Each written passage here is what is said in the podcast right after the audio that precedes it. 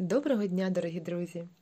Вітаю вас на хвилях мудрого радіо, блокнот, ручка для запису та трохи вашого часу для важливого та цінного. Мудре радіо.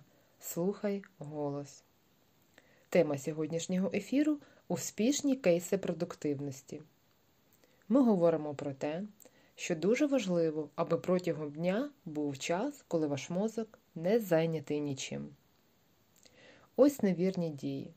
Помилка у самоорганізації це коли ми думаємо, що цілком нормально, коли ми робимо постійно одну справу за іншою, і навіть кілька справ одночасно. Тобто, коли ми паралельно з однією і тією ж справою намагаємося робити ще щось. І люди плутають це з продуктивністю. І це невірно. Тому що ми весь час так живемо. Якщо ми заходимося, то це вже величезні оберти по повній програмі.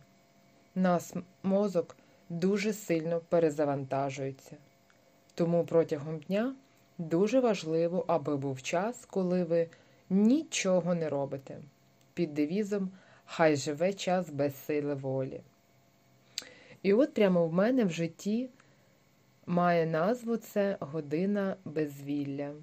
Можна просто полежати на дивані, не знімаючи чобіт, можна гладити кота.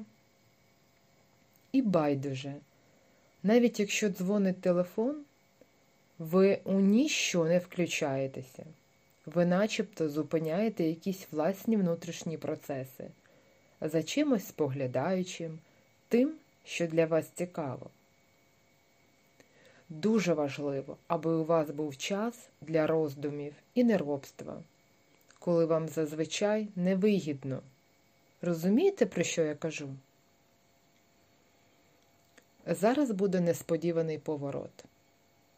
Нещодавно від тренера по самоорганізації я почула, що так важливо робити.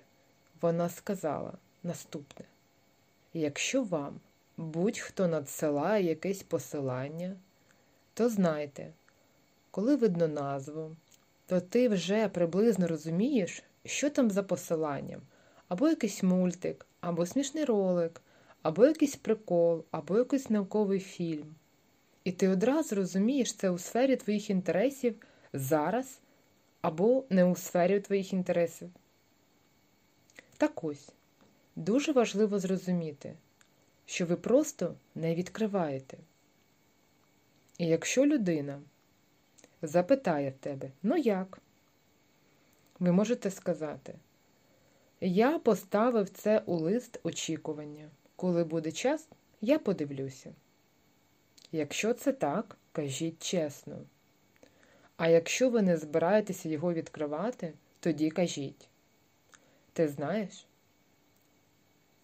Зовсім не було часу. І для мене це було откровенням, оскільки часу,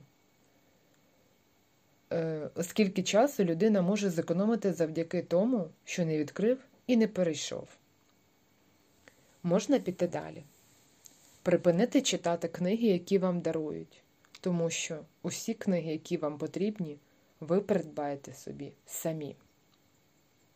А якщо людина захоче порадувати вас книгу, яка вам дійсно потрібна, то вона у вас запитає, про яку книгу ви мрієте, яку б книгу ви бажали прочитати. Тому, якщо правда, що ви хочете попіклуватись про когось, то дуже важливо звернути увагу на те, як ви поводитеся з часом тієї людини, якій ви даруєте щось. На ваш погляд, важливе. Гарно передсвідчитися, аби це і в системі його цінностей відчувалося як важливе. Не усе, що нам надсилають відкривати, не усе, що нам дарують читати. І нам не усе потрібно знати. Нам потрібно змиритися з думкою, що кількість фільмів, які є у цьому світі, книг, які є в цьому світі, крутих смішних роликів і різних ток-шоу набагато більше, ніж ми за усе життя встигнемо подивитися, прочитати і послухати. Розумієте? Важливо змиритися з тим, що ми все одно не встигнемо. І тоді ми стаємо більш вибірковими і дивимося, і слухаємо дійсно лише те, що для нас важливе. Поміркуйте над цим. Що ви споживаєте? На що ви спрямовуєте дорогоцінний час? Далі глибше. Залишайтеся з нами на хвилях мудрого радіо. Мудре радіо.